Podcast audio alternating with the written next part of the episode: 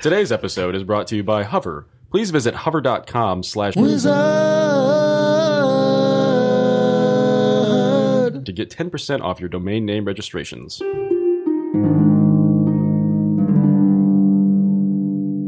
I'm broadcast Jonesin for some podcasting. Uh, I'm going to go turn off your microphone.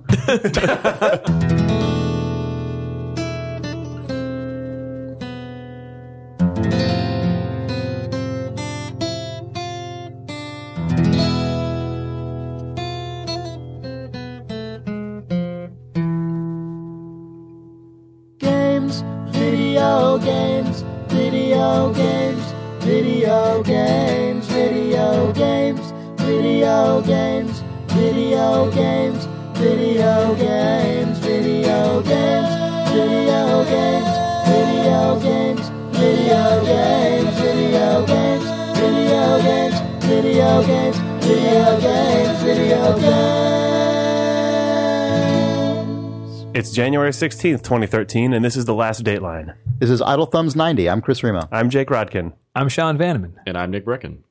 Welcome, Nick. Hi, Nick. Thanks. Hey. Hey, man. How's it going? Not it's bad. Like you never left. Yeah. Except I did. You son of a bitch. Yeah. I'd like to thank all of the fans for their kind words. I think it's support over the years. Their kind word. Well, what's yeah. weird is that yeah, yeah, specifically word, yeah. There's a not insignificant number of readers listening to this who probably didn't listen to Idle Thumbs when it's Nick true. was on it. They have no idea who I am. Nick Breckon works for Bethesda and one is, was one of the original three. Fill them in. Uh, I could be anybody right now. Why are you telling seconds. them that? Whatever. Nick Breckon is the president of the United States. Thank you. End of space. The first episode of Idle Thumbs, this, the podcast, was uh, Jake and Nick and I. And uh, that was back when we were called Idle we Thumbs, that for the about podcast. A year before yeah. Nick deserted us. Yes. Yeah. Whoa. Didn't take long to just flip the switch. Nope. That yep. switch has been flipped. Yeah. Anyway. Right. Well, yeah. That's that's it. That's all the introduction That's the history. That's the, the grand history of so that. So do we want to talk about the room from which we escaped yes, last we night? Or, no, no, excuse me, no, which we failed escape. to yeah. escape from. From which we failed to escape. We did a really cool thing last night. A reader... Oh, we should have fi- we should have figured out which reader it was who, who recommended this. But one lucky reader. Yeah. One of our readers um, pointed out what's called Real Escape Game, uh, which is a Japanese...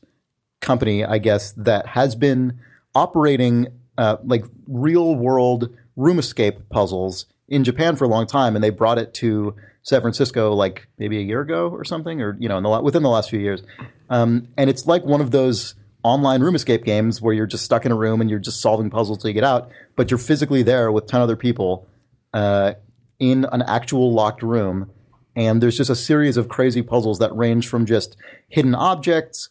To not to like crypt, sort of light cryptography, um, to kind of weird um, logic puzzle with crosswords and stuff, um, just even riddles and stuff. Yeah, riddles. Yeah, well, things yeah. are just hidden. Yeah. Also, like, there's just, things like flipping over the couch and yeah. putting it in the back of the room, pulling the carpet back, and finding a hidden compartment in the floor. That yeah. like oh, it was. A, it yeah, was a, just every category. I mean, the cool thing about it is that it's like every category of puzzle, and they're all interlinked, and some of them are kind of repeat back on themselves. The thing that was cool. awesome was experiencing, because the room is so dense full of stuff and so many things to discover, you guys had discoveries that I didn't know about. Yeah, like, like you, yeah, had, well, you guys yeah. found that compartment and underneath the rug. Yeah. Yeah, or no like, idea that ever happened. Yeah. One of the craziest moments for me was when all of a sudden the lights turned off in the room. Oh my god! Oh, yeah, I, amazing. Did, I walked oh, over to the wall. And Chris, you did it like, so dramatically too. I just I saw you out of the corner of my eye. You just sort of went over. Bloop. And then everybody was like, "Whoa!" That's because I thought it was. I thought it was thought like it was a narrative event. Or yeah, something. Yeah, yeah, yeah, I did too. I was everyone like, oh, freaked out the and, spirit looked, and then looked the over light. At the wall, and yeah. two letters were glowing. Four letters, or four, four letters, letters were glowing yeah. in the wall that, yeah. that said the word "food." Foot, foot, foot. What foot is equally hilarious, yeah, but yeah. yeah.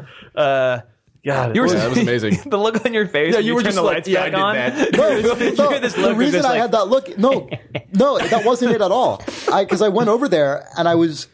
Because so the the very well the very first thing we did was you looked up tomorrow in the dictionary, but then the very second thing I did immediately was find a uh, a chest. We should with also four... be we should try not to go crazy with clues in this in case people who live in Northern California. Oh, oh right. You know what? Let's just Jesus. say if you want to go game. do this game, yeah. right now we're gonna talk about it. Yeah. So it's running for a little while longer in San Francisco, so I, yeah. most readers probably won't. But for yeah, those who in do, Japantown, it's near the Kabuki. Yeah, theater. You probably want to just skip a little bit of the podcast because we're going to spoil a Escape from the Room game that only exists in one room in yeah. uh, a building in Japantown. Yeah. So spoilers. Um, and so the first thing I did was find a chest that had four that was completely it was bolted shut. shut. It was yeah. bolted shut with four different kinds of of screw, like with screws that had four different kinds of heads. So there's like Phillips, Phillips head, flat. flathead, mm-hmm. and then two sizes of Allen wrench.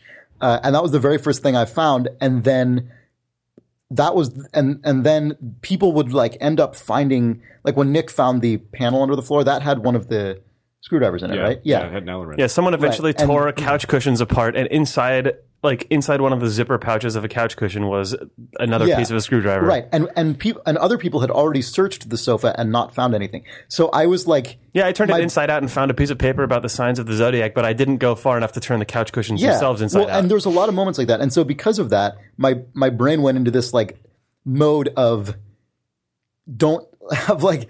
There's always going to be something underneath the other thing. Like, don't ever assume you've searched. Like, and so I wasn't. I didn't even originally intend to turn the lights off. I went over there because I'm like, I wonder if I can take the panel off of the light switch. That's how. That's what a weird. That's what a weird space my brain was in. It wasn't. I'm going to try turning the lights off. It was like I'm going to try manipulating this light switch in some weird way. And then I accidentally turned it off. And then the look on my face wasn't like deli- being deliberately enigmatic. It was just being surprised for a second. Like, I'm like, wait, what? And everyone else noticed the glowing things before I did. Oh. And everyone started going, whoa, whoa. And I was like, and I thought they were just. I Why are the lights off? The lights were off. Yeah. So I was a compl- I was Mister Magooing my way through that puzzle. yeah. But oh. It was super fun. We didn't escape. Out of the yeah. fifty, we were the fifty-third team. fifty-second, but whatever. Oh, oh, yeah, fifty-second. Yeah, we were yeah. the fifty-second team to play this game. We did not escape. Only three teams. Three out of fifty-two, out of fifty-two people had have, have escaped. escaped. Mm-hmm. We got close, but I feel like I feel like we probably needed it. It was we an hour long game. Like every ten minutes, the loudspeaker would say how many minutes had elapsed, I think, or how many minutes remained. Yeah, and yeah, we probably needed ten to fifteen more minutes, but we got through the locked door into the final room where they got it was a bunch of creepy stuff. Everyone on our team was so excited, though, when we when we got into that room. We're like, oh, my God, hang the sheet up. It well, matches also, up the thing. Like, there were also only, like, seven minutes left when we got in. So yeah. there was a heightened atmosphere yeah. to well, begin they actually with. Play, they, yeah, the, they start playing creepy music. music. Yeah. yeah, yeah. So everyone everyone had that sort of adrenaline going. And then the room is just intense when you get in there. Yeah. Um. So it, it made everything all the crazier. God.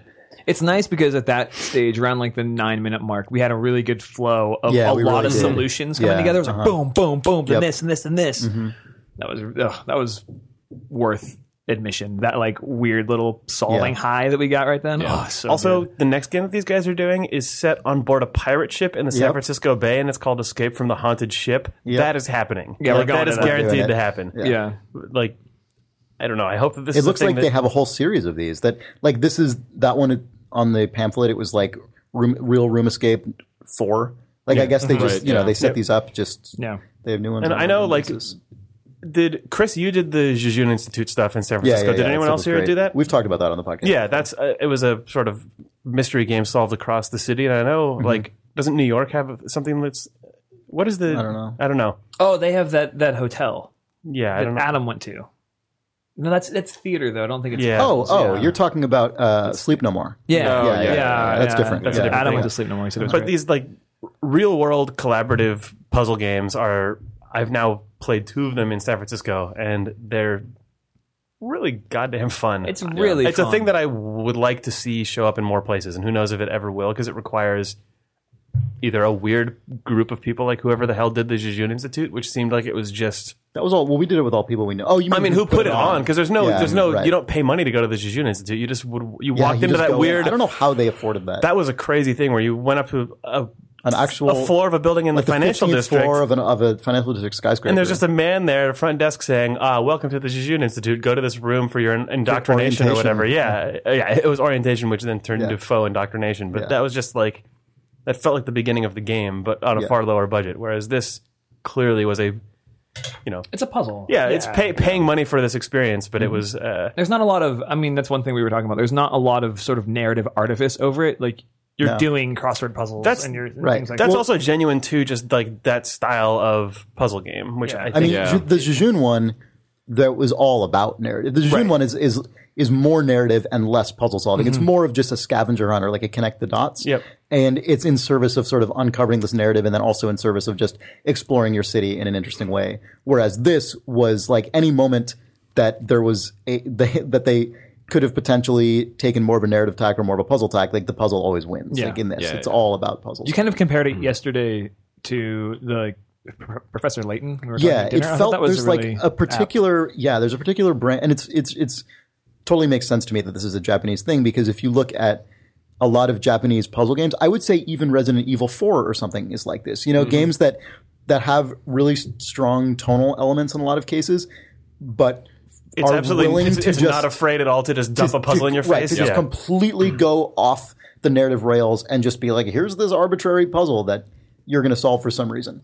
Um, whereas in uh, like Western adventure games, uh, a Western adventure game tends to, within like the first few minutes of the game, you can tell what kind of adventure. It's either going to be the Myst kind where it is all puzzle oriented, or it's going to be like the LucasArts or Sierra kind where it's narrative with kind of goofy puzzles stringing everything along. But it's going to be that for the whole time, you know, whereas right. I feel like Japanese puzzle or adventure game design t- tends to well, it's funny, like, be more willing to just su- suddenly like be a different game. Was when, for, when Sean and I were working on Puzzle Agent at Telltale, which is a very Professor Layton inspired yeah. game, uh-huh. the first thing we said is ground rules. There's never going to be a time when you look inside of a, uh, a keyhole, lock in a door, and find a slider puzzle. Like that is never ended, allowed. For to what happen. It's worth, we ended up making that game.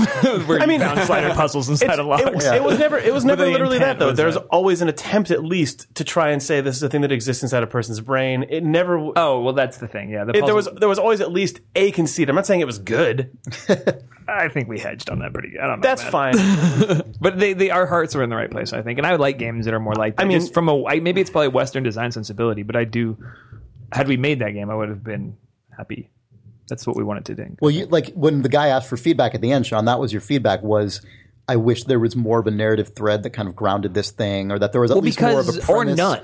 Yeah, because, no, I agree. Yeah, I agree. Yeah, with you. It was because it, the it most jarring of, moment was. Yeah. I mean, it was crazy and like high tension for the reason I said earlier. But when we did get into the second room, it yeah. was really jarring that suddenly there's like blood scrawled on the walls to form words, and like a weird doll, and like all this stuff. That it was the exact suddenly, moment where we didn't want to be confused by anything narrative. Like it was like Jesus, but, oh, we got like five minutes. Yeah, but Lewis, like what? Who's Lewis? Yeah. I don't care about this guy. Just, I want to exactly. get into the yeah. But that would have been less the case probably had there been a narrative thread we'd been following the well, whole sure, time. Yeah. Right. That yeah, would have been the, super exciting. Like I didn't, that yeah. at that point, yeah, it was the disconnect. It felt like you knew felt, who that guy was. Yeah. Yeah, yeah, yeah, and like even the crossword was like. The crossword puzzle that we solved, which, by the way, I was so happy to get to solve a crossword in a situation where like ten other people yeah, were that was, benefiting that was from your it. Moment. Like, yeah, that was, it was moment. Like, they like fucking solved the New York Times crossword just, every day for the last three years. Like, yes, I trained for this. um, but like the crossword was just printed on official like Real Room Escape. Like letterhead paper, not letterhead paper. Yeah, like, it just it said "Escape from the mysterious like, room." Crossword. Yeah, like there was there was no attempt to like that, make that a physical artifact of the world. That is exactly that, the, like if this was the Professor Layton game and the puzzle popped up, it would just say Professor Layton on the top screen no, know, of your exactly, D S yeah. in the middle of solving this puzzle. Yeah, right. That's yeah. why that's that was the thing that made yeah. me connect it to that kind of brand of Japanese game, and it was. Uh, I I agree. It would have been cool if. That was actually just an artifact of the but world. At you know, the same time, less... holy crap, just being able to live inside of that space as a real person with oh, no, other people. Oh, no, for sure. It was amazing. Like, yeah. Yeah. I would recommend completely it to anybody. Unique. It's, yeah. yeah. And if you can muster nine other friends to do it. Ten other friends.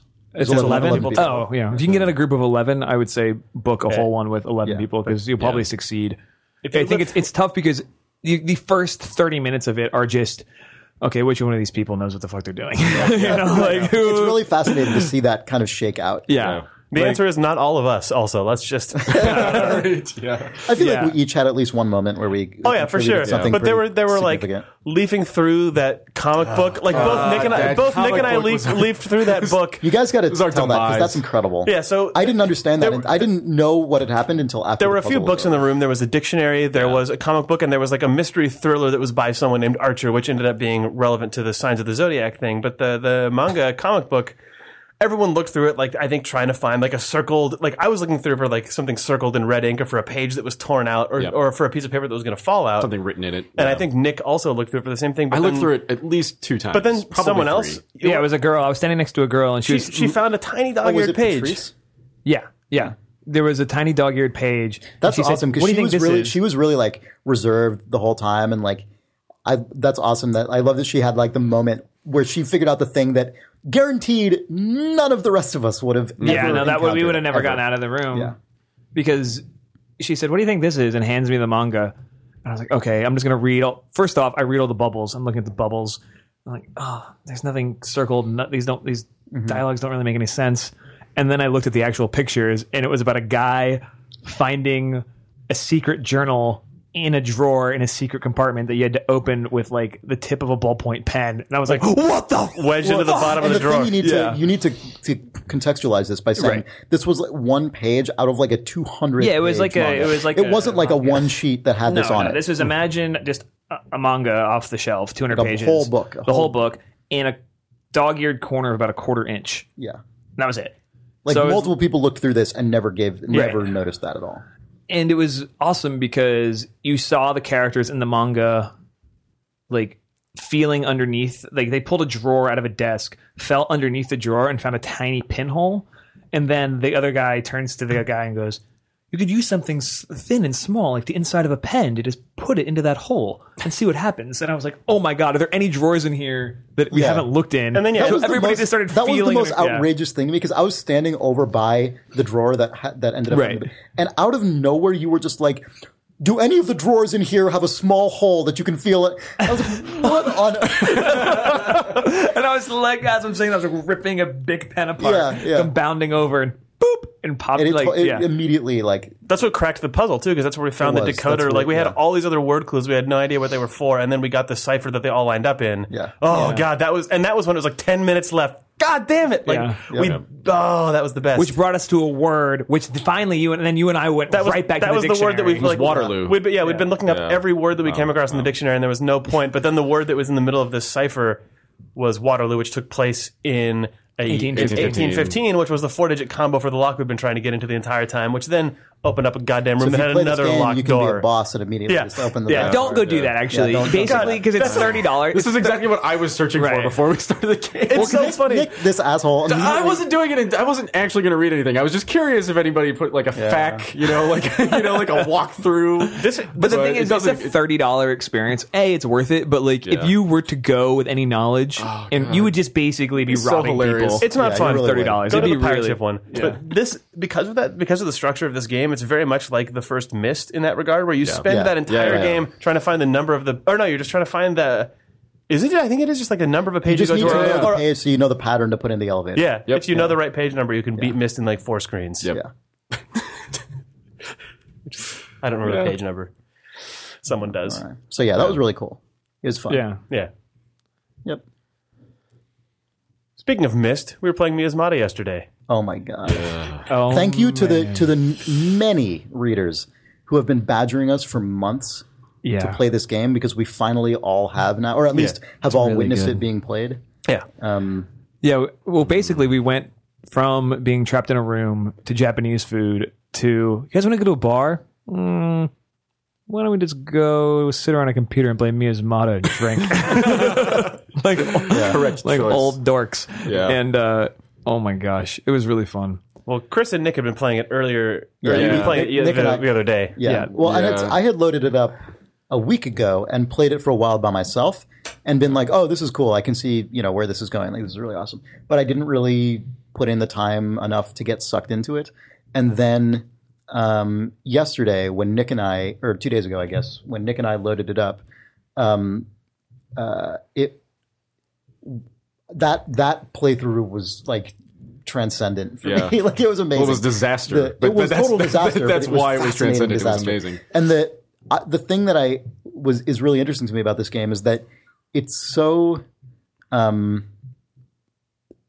it's so unforgiving and sort of so grounded in process in actual processes that you have to kind of internalize and uh almost get better at, yeah. that it was actually really valuable I thought in both instances to be playing it with multiple people present.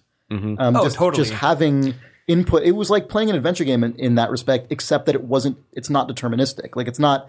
It's in adventure game. It's fun to right, play because you're all shooting out. You're all shouting out like just ideas to figure out what the one solution is. In this, it was like well, there's just all those like very specific small concepts or places that you found things or, or like what are you? Ta- or is that not what? Well, you're Well, I mean, about the even? first time when Nick and I were playing it together, mm-hmm. neither of us knew anything right about what that's to I, do. There's like, just yeah. a lot to take in and remember. That's yeah, very specific yeah. mm-hmm. rule wise and.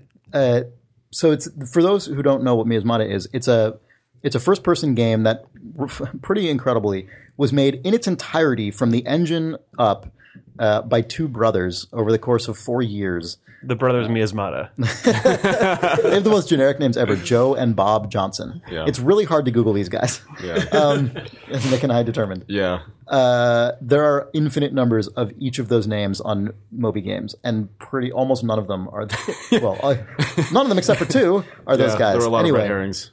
Um, you wake up on this island, you know, video game, and you are afflicted with a plague to which you must find the cure – and you're able to synthesize plants and fungus that you find in the world into different medicines. Using like lab table equipment. Mm-hmm, yeah. Yeah. Yeah. Uh, taking advantage of, yeah, these lab stations that are set up throughout the world by pr- this enclave of enlightened men or whatever they call them, uh, who that was their whole goal on this island was to find this cure. But like immediately within the first few minutes of the game, you find... presumably one of those guys who's murdered with a knife in his back, and like it's obvious that they didn't something, something went bad, went really yeah. wrong. Um, and that's not a spoiler because it happens immediately. Um, and the game has the whole thing. The whole game is just about figuring things out. Like there's that, which is all synthesizing medicine, but then the part that I really latched onto when Nick and I were playing was map triangulation. The way that you the can... The best thing. It's incredible. Yeah. If you like the in-world map in Far Cry two, you will go yeah. fucking... Yeah. Or, and if you love like exploring spaces like a Minecraft server uh-huh. or something, yeah. those yeah. two oh, things... Yeah, totally, totally. Combining those That's two really things is... Because yeah. you... Oh, it has the in-world map that pops up like Far Cry two, but then you, you explore spaces that you haven't yet mapped to find landmarks, mm-hmm. and then you triangulate... them relative to previous landmarks that you have found, and then your guy is able to just pencil in the rest pencil of the map, in to yeah. scale the parts of the map that you've since traversed or that lie in between those points. So, oh man, starting off with that tiny dot like the size of a dime on this huge piece of paper, and just knowing yeah. Yeah. how much more world is and it's, left. It's is cool, just like crazy. There are multiple ways to expand your map. One of which is to find. Like, dr- like just drawn. Oh yeah, you also find other people's other map people that you can copy. So that's in. How you get started. Yeah. Is by finding just a fragment of a map that just you get that for free basically, um, and then you can only tr- it's it keeps you honest because you can only triangulate from a landmark if you actually have that landmark on your map. Otherwise, you don't know where to start. The line, right. the, the angle from, yeah. which is really cool. Like that's legit. So you have to keep uh, building out relative to your start point. Yeah, yeah, but the thing you can do that I think is really fascinating that Nick and I um, sort of hit upon was if you obviously to triangulate, you need multiple landmarks because you need to be able to draw an intersection between two vectors. But um, if even if you only have one in your sights and you don't know where you are, because unless you're unless you're using a like a particular Um, piece of medicine that gives you this ability. Like most of the time when you're playing, if you open up your map, like you don't know where you are on the map. It's like a real map. It's just a map. Um, but if you do see a landmark that you know the location of because you've mapped that landmark already, you can draw an angle from that based on like your, you have a compass, like based on uh, the nothing but a single vector and a landmark. And then you know, well, I must be somewhere along this vector yeah. on the map, and you don't know where. But you can say everything on this vector is southwest of where I'm trying to go. I guess I need to go northeast somewhere. And yeah. like the the ability of the game systems to allow you to engage in that kind of actual re- like spatial reasoning, I think is amazing. And you have to really well, internalize that uh, that attitude to navigating the world. The end result of all that is that you are basically just terrified of leaving your little base yeah. for like an obscene period of time. And the, the, I mean, the, the great thing about it too is that the mechanics, like you know, we haven't talked about the movement, but the the way yeah. the, the way the movement works in this game is phenomenal. Like the, it's it's momentum based, and um and there's like a lot of uh, by momentum based you mean like when yeah. you're walking up a hill. your guy actually slows down because you have to trudge it up a hill. It takes bigger footsteps. It takes bigger footsteps, heavier steps. When you're going down a hill, you sort of start getting like the, the skittish, like the skitty yeah, pattering. Step, step. Or your guy will actually start sliding. Yeah. And if you go down too extreme of a hill, you'll It'll lose control and he actually yeah. tumbles over and you get dizzy. Yeah, so you're just sort of gingerly picking your way around the like periphery of your camp. Yeah, the, kind of trying to figure out what to do. I don't know. I'm picking up plants and like you can sort of sprint and, and quickly scale up a really yeah, quick yeah. hill the way that you could in real life. Yeah. But like well, and then and you the, fall the, on a cliff and get a fever. And yeah. you just the thing that and so the the movement like you could a, a lot of parts of this game are obviously not designed with the with ideal smooth playability in mind, right? Like that's not a goal of this game in any way, shape, or form. Uh, and so you could imagine a version of this game in which the movement system is actually just irritating because it's slightly debilitating. Like it keeps right. you from being able to do also, what you can in most video games. There are people who will find you, this game incredibly irritating because it's slightly oh, yeah. debilitating. Oh, yeah. No, no, ab- absolutely, yeah. Um, uh, you know, like in most video games, you can just run up a hill and it's fine. Like it makes no difference. In fact, Jake, as you pointed out yesterday, in a lot of video games, you actually run up hills faster than you run across a flat plane because all you're doing is getting X. Uh, it's only like covering X distance speed. Relative to the to the flat ground, right. even so though you guys you're climbing. Getting height for free. You're yeah. getting like the hypotenuse for free. Um, but in this game, the combination of the movement mechanics that actually take terrain and angle into like terrain and incline into account, combined with the fact that you really do need to be careful about how far afield you get because the map isn't just going to do all that uh, location work for you. That means when I was playing the game, I really, really, really wanted to stay on the path as often as I could. Yeah. Like I had to really have a good reason to leave the path. And that's fascinating because that's something that is true of being in the wilderness for real. Like even if you're just on a nature trail that's really well documented, like even though there's not, even though as humans with like shoes and, you know, uh, in a bright daytime, like we're perfectly capable of just walking through the brush and nothing, almost certainly nothing's bad's going to happen. But you don't. You stick to the trail because it's just that much more secure and understood well, most yeah. of the time. Even when you're out, like I used to do, like backpack in the Sierras, you'd make the notion of going cross country is a very conscious choice and it yeah. sucks. Yeah. yeah.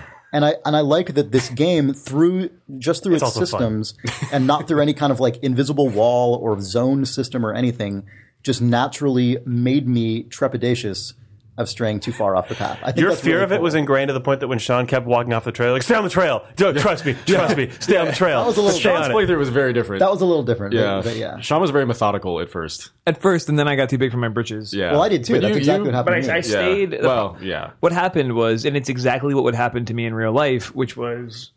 I, I was really methodic and sort of turtled my way forward, felt really good about the game. I was like, oh, this game, I'll, oh, this game's easy. And then... um. Just move forward, get a little bit more of the map. Move forward, get a little bit more of the map. And then I saw a landmark that enti- enticed me. Was that, it that sort of Aztec-looking ruin? No, it was that. No, no, not yet. Okay. The first one was the head that was on the island. Oh, yeah, sure. Right? Yeah. So I was like, oh, I'll just follow. Like, like I can't get lost if statue. I follow the, the coastline. I'll just follow the coastline, and then I'll get out to the head. No problem. It'd take longer, but I knew I couldn't get lost if I followed the coastline. So I did that. And then I couldn't get all the way out to uh, to that head. So I went, oh, bummer. And then I kind of looked back over to my right and went, oh, there's something interesting over there. And went up a hill and then came up over a rise. And there were these like Aztec ruins that didn't have paths but had stairs like you would imagine. Like there was structure. Like a ziggurat. Yeah. yeah. And I was instantly enticed by this structure. So I proceeded to get lost within the structure. Didn't know how to get back to the coast, or I was off the map and didn't know how to get anywhere. And then the sun went down, and I went, fuck! Which is exactly the sun what, going down in this game is terrifying. Which is incredible. Exactly it's, what would happen to me in real life. That's right. ex- I would be like, oh, this place is gr-. Like I would just sort of have a methodical plan that knew I knew it was safe. Right. Look over my right shoulder and be like, well, what the fuck is that? Get enticed. And then yeah, get yeah. enticed. It's like yeah. I got lost in in um, Cedar Point, which is a uh, a uh, like roller coaster.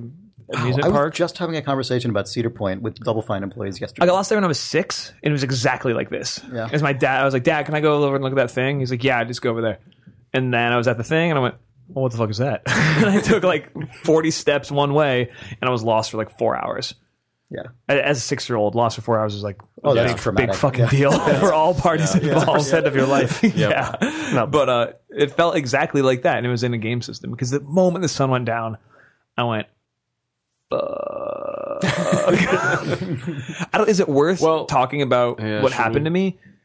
I almost don't want to I don't talk want to spoil about it. You know really, what? But I don't want to talk about it either because it was such a surprise. Yeah. Given yeah. the systems in this game. It's totally worthwhile. Yeah, given one, the sub- one thing that yeah. is worth just putting out there is Miasmata basically does every single thing that we constantly say that we wish oh my God. a video yep. game would do. Yep. Yeah, some of which painful. we haven't talked about yet for spoiler yeah. reasons because like, it's important that you... But I mean, it's just the number of things over the last few years since launching Idle Thumbs in two thousand eight or since launching the podcast specifically, the number of discussions we've had where we're like, I really like how this game does this. Why isn't this explored more? Or, man, this makes me think, what if a game took this system but...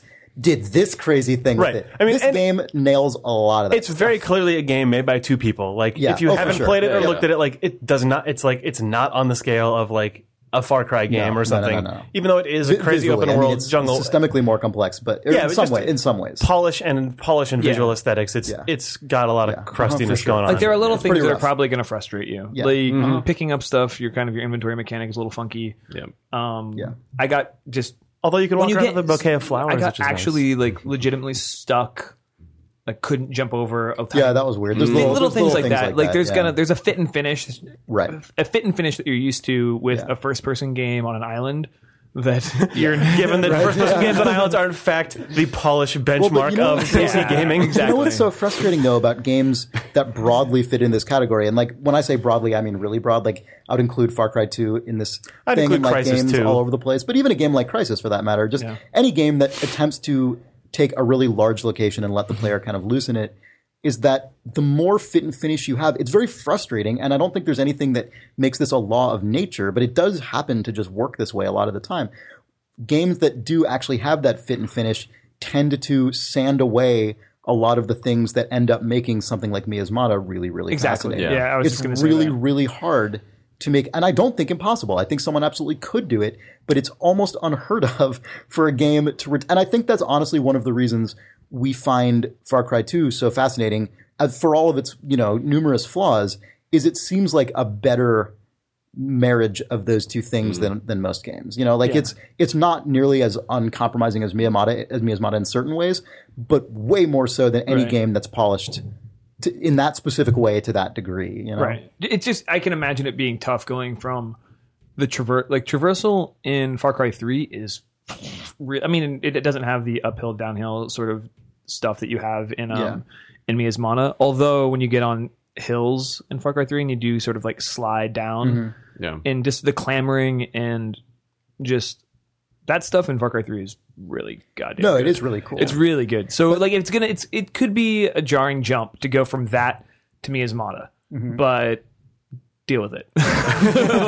Well, mo- what's funny is that it. movement actually might be one of the areas where it is actually a lot harder to, to really marry the the fit and finish and the uncompromising nature, because so much of what is interesting about Mias- Miasmata's movements system is that it it doesn't exist just to enable you, whereas in Far Cry three it basically does. Right, like, right. It doesn't mean it's not interesting yeah. in Far Cry three, yeah. but like, where do you draw the line between jankiness and sort of deliberate non-power... Right. Where, where does where does like, Miasmata split split the line between actually trying to infer your intent and let you express it in the game versus telling you, actually, you're having a lot of trouble climbing here. Right, actually, right. your guy's falling. Yeah, yeah. You're trying to get up this hill that you can't, yeah. but it kind of feels like you can, but that's yeah. not the game saying it's impossible. Mm-hmm. You know, like... Mm-hmm. And I think there's a certain atti- I think there's a certain attitude to game design, and there's something to be said. There's something to be said for it, certainly, that enabling the player is synonymous with... polish and right you know right. like I, I no mean, I think if there's you're not there's that there's that idea that, that if you're not having fun, if you don't feel like a powerful right. actor in the world, then the game isn't good, right? And I mean, we we've obviously taken issue with that a lot on the podcast, but yeah. but I, I mean I, you'll you take that oh god that and idea there seems, and there's a well and there's even there's a force that works towards that that feels almost irrespective of whether an individual designer feels that way. Like, if you're working on a game past a certain size and budget, like there's just, I feel like there's just natural pressure that exists at the institutional level to move things in that direction, because things like playtesting will just make I also, that I also think want that, right, to happen. It's, it's also worth pointing out that it's a matter of scale to a certain degree. Mm-hmm. Like in Miasmata, yep. the scale of climbing over a small hill is an important deal. That's the designer's, that's like it's not means to an end. It is the end. Like, the act of a, of climbing a hill is important to Miasmata, whereas in Far Cry three, yeah, it is means to an end. You're getting to the next waypoint. You're getting to the next mission. You're getting to the object that you're going to. You're traversing mm-hmm. space. You know, like, it's so. You know, it's. I'm not. I'm not saying that to discount what you're saying, but I think that it is worth pointing out that it is. It's fair. It would be fair to say that it's a deliberate choice to smooth it out versus not. Like, I mean, I, I don't know what oh, I. I don't. Yeah, I'm not absolutely. arguing with anyone, but I just. No, no, I know.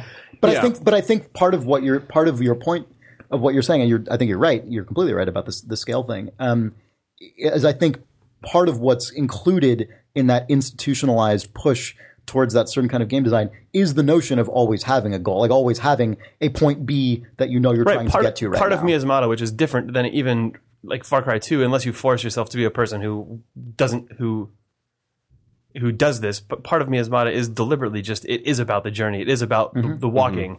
Mm-hmm. Yeah. Um, so I, I think yeah, one's instinct would be be annoyed that walking is hard, but that you just have to then say, well, if you're not mm-hmm. enjoying the walking, you probably yeah. should not be playing this game. Yeah. Right.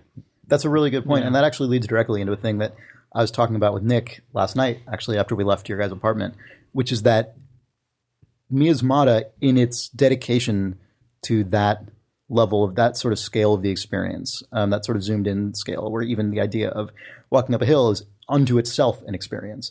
Um, that means that like the playthrough that I had with Nick, or not playthrough, but, you know, play session, which was, I don't know, two hours long maybe. Yeah. Um, and then the other one we had with Sean, which was probably another roughly two hours, I right? Is that yeah, yeah, right? yeah, yeah, a little same, yeah. more.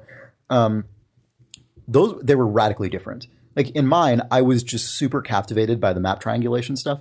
So all of the good and bad decisions I made kind of flowed out from that. So I got, I was like getting further and further afield. Like Nick and I got super obsessed with like, parsing information on the map fragments we would find mm-hmm. and like getting to those points and and marking landmarks left and right. Like we that was just what informed all the things we were doing. Whereas Sean, in your case, you were like making a lot more medicine than we made. You were finding new plant species. Like you there were different f- sort of forces mm-hmm. that were that were the impetus for things we were doing. And so in the in and that as in a good game, like this is right. what a good game should do, that had significant impact on the kind of emotional arc of each of our playthroughs. Like yeah. the the experience of the fictional guy who we're controlling, who's running around this world, was radically different when Nick and I played versus where you played. Like the, the moments of panic and like the moments of discovery and surprise came at totally different times and mm-hmm. usually were the result of totally different things.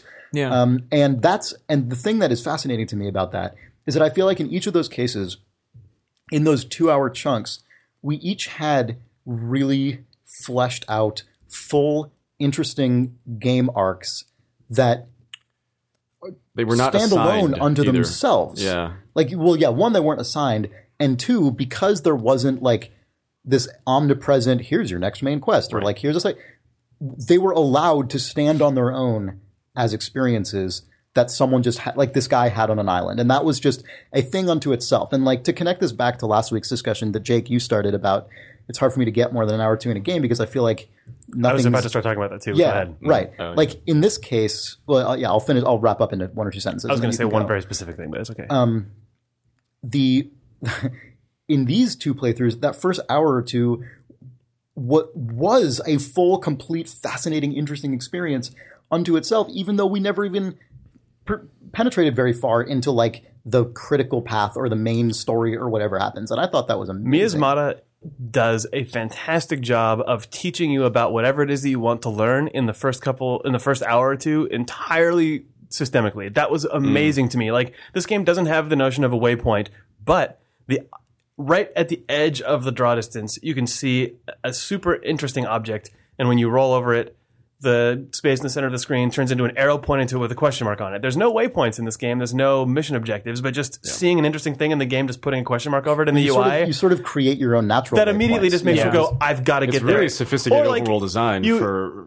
You, and you yeah. don't expect it at all, like, really. You, wa- I mean, you walk into that hut, though, and then like that's that's sort of the beginning of the world navigation system is seeing yeah. that the the thing out there and the beginning of sort of world traversal waypoint stuff. But then alternatively, if you walk into the hut, you see the two things that are the combination table and the item investigation table. And if you place anything that you have on, on the investigation table, like anything you've harvested out in the world, your guy looks up journal information about it and you learn its properties. And or he that, sketches it. Or he, like, he sketches it, yeah. And you learn, and that immediately just shows you, oh, if, maybe you can combine this with another thing to craft something. And then you look right next to it and there's a crafting table. Yeah. Like, you don't, it doesn't tell you anything, but it tells you everything. It's so, yeah. It's, and there's there's it's also so good. There's also to um, before any of that, what's funny to me about this is that the beginning of the game is actually m- incredibly heavy-handed with just straight up text box tutorialization. Like when you you can get oh that's true in the first ten or fifteen minutes, depending how on how fast you kind of just slam through the the introductory part, which can go really fast, or you could theoretically just ignore it entirely if you wanted to. The game just pops up a lot of just white on black text boxes that just say this is an observation table, this is a storage bin, like this is this, and you and it's on the one hand it's really unsophisticated and really just kind of in your face and kind of and sort of an annoying type of tutorialization. But on the other hand, it's information that, given who this guy is, like he's clearly some kind of botanist or like scientist or yeah, some sort. Or naturalist, yeah. I can I it's totally, completely the game felt like it earned the right to just say, look, this is stuff this guy would just know. Just read it once. Now you know. But from this point on... At like, the same time, even if you are me and I was sitting far enough back and need glasses enough that I didn't read that stuff, mm-hmm. just looking over Sean's shoulder into the scene, I knew he had that plant in his hand. There was a little table there that said investigation table with a scalpel and a microscope next to it. I knew, like, you clicked on it, and the guy set the flower down and investigated it, and the journal popped up, like... Yeah, yeah. Oh, no, for sure. Yeah. Was, I, just, I just don't want to like really gloss over the fact that they do have just straight up text yeah. to screen. Like, I, I really like the things. Treatment of it. It was really yeah. classic and clean. Yeah. The thing that I have to talk about for a second is the dude, the dude himself, who we know nothing about, but who I Robert Hughes. Yes. Like maybe just because I am a person who likes diegetic U I a lot, I'm a person who makes a lot of yeah. stupid game U I that's really prop heavy. The story of this guy through the yeah. user interface yeah. Yeah. is fascinating. It really because, is. It's really because good. He is like he, you put the plant down and then yeah he draws a picture of it. He writes all of its properties perfectly. Like it's not because all of the U I is in world. Like this guy carries a three ring notebook with yeah. him through the entire game, which not only does he use to include all of his research material, but also when you when you use the crafting table and combine the different things together to like to make yourself aspirin. By things you mean flowers. Yeah, when you stuff, combine yeah. when you combine plants. flowers, it's yeah plants. When you combine plant life together to make medicine. Not only does he fabricate pills which are perfectly round and have the, the line down the middle of them for making yeah. like half dose, I guess, yeah. but he also then apparently, because when they, sh- when, they when you open up your journal and see them in your U I, it's a left pocket. They're tucked into a left pocket yeah. in a little baggie with a rope coming off of it with a cut little angular like like druggist label that has the name written on it, which implies to me that this guy off camera, and it because it fades in and out a little bit. Yeah, the crafting yeah, yeah. sequence is a little bit montagey. It yeah. implies to me that this This guy's like super medicine, and then like he, he then goes and finds a little bag and yeah. then makes a little bespoke label and twine. Like he's a very yeah. artisanal guy. Actually, yeah. no, he's, he's like a, a fucking hipster with, like, a, yeah, with, a, with an Etsy account. Yeah. yeah. yeah. Uh, oh, Chris, your face! Oh no, you're just ruined the game for Chris. Oh, no, that's no, because it's not. Having, because oh, the thing that reminds me of is not like a modern hipster. It's the actual version of this guy from like the eighteen hundreds, right? Who yeah. just isn't yeah. that proper about right. like that's just how he conducts his right, life. He exists you know I mean? clearly right. in modern times based on the equipment that's there. It's I, I don't I don't yeah. read it as a hipster thing. I just read it as like he's making the fastidious like guy. Just with all yeah. the stuff that he has there. I always always feel like it's like going to like the the farmer's market or going to like the Embarcadero Center and buying a cheese. Cheese that has a perfect yeah. like like cardboard wrapper thing on it with like like there's a well, right, because a wax that's stamp. Just because, that's, just, that's just because in the bullshit place that we have to live, that's what the touchdown for that. Sure, but that's not because the other in amazing history, nobody did that. The other shit until well, in San my Francisco version of this game, he has an Etsy account. The, um, and this is surely again just because like well that stuff is because the guys who made the game are clearly just a well that's de- what that's what's great detail attentive yeah. obsessive yeah. guys because this yeah. is literally this is a game that is. Just Just like story. Everything is the details. So their character, also his U I, well, were the like the fact that they bothered to make their own engine from scratch. Yeah, they didn't need to do that clearly. But, but no. like that's the kind of guy they are. And I love that the game that results from those guys' yep. imagination yeah. and skills is this. It's except, right. except God, we got to get those guys on the podcast. Yeah, I know. What, what, except, what would you do? Of course, you would do that. You just bundle up all your medicine and you'd write on it. Come on, right. This is all, all disor- their notebook down on the table. It would be just so disorganized. Well, you, just could, you, well, you could imagine, like, you could imagine someone, a certain type of person in this fictional scenario. Just, just pocket full of pills, well, just, just flowers be, sticking out well, of their head. Grind this stuff down saying, and into like no, a powder, but, but you like, don't need to then formulate look, a pill out of it. You're in this fucked up place. Like, the first human you find is recently, clearly very recently killed with a knife sticking out of his back. Like, you're fucked. You just had to, like, you, you are going to do anything you can to retain as many elements of civilization, like order and and cleanliness. Like, you, you know what I mean? Food, like he'd tuck a napkin into yeah, his shirt. That's what I'm, that's what I'm imagining. Though, you know what I mean? Like that's sure. That's I my mean, image just, of this guy. It's it's, like, it's not actually what I feel like when I'm playing the game, but whenever that U I comes up, I yeah. can't I can't not just yeah. Even though you know that, like, obviously, like that U I, even though it paints a really goofy picture narratively, is incredibly readable. It's really fun, oh, right, like really cool yeah, in a yeah, world. Like yeah. the page turns are all actually like yeah. animated, full, beautiful yeah. things. But man, if you if you for half a second think, what person would make this? yeah. It's so weird. Oh, well, but the I other, love the, the water bottle hanging off of. Yeah, he's also got a water bottle hanging off his journal. Like, like it's really, he's just I've whole, invented the most. Like, yeah, the whole perfect, contraption is hilarious. Just yeah, scientific observational contraption. Like yeah. for the enlightened man on the right. go yeah, or whatever. Exactly. yeah, exactly. The, the the one other detail that that throws the mental picture of this guy entirely entirely out of whack is, oh, yeah. is probably because, again, this is made by two guys and you never see your own guy. But if you, oh, swing, exactly the, if you swing the camera too far over, you see that he's not, he doesn't have sleeves, and it just makes you think that this guy is naked. Like the two yeah. hand models yeah. just go. He's not a naturalist, he's elbow. a naturist. the, the thing that now I'm picturing in terms of this guy being just like a douchey hipster guy is that he oh, just God. has like a vest and no shirt. And then he just has the most fucked, stupid beard and mustache yeah, and an right. annoying ass ironic hat. Like this guy's just a fucking shit, apparently. God, oh. just a yeah. doucher. But he does know how to make really, like, he's, yeah. he's you know, you, you can look at him, and you just look at him, you're like, ugh, just fucking lay about hipster. Then someone's like, no, no, no, dude, that guy can make his own, like, pharmacy-grade medicine. There's a PhD He's in got a meticulously, meticulously curated lab with specimens cataloged. And like, yeah. yeah, but... when we first noticed those nude arms, it was really like, wait a minute. Why, why do I look, look to the right again? Circles, just trying wait, to find, what the, is this? Find the flesh boundary. I, I don't think our guy's wearing any clothes. I think it's just a naked, like mud-covered man shivering with disease, mapping things wildly. But he also has a wristwatch. Oh, that's true. A wristwatch and a cup. You're not naked yeah. if you're wearing right, a so watch. When Nick yeah, and I true. were playing, I remember, like when we were, because I didn't know anything about this game at all.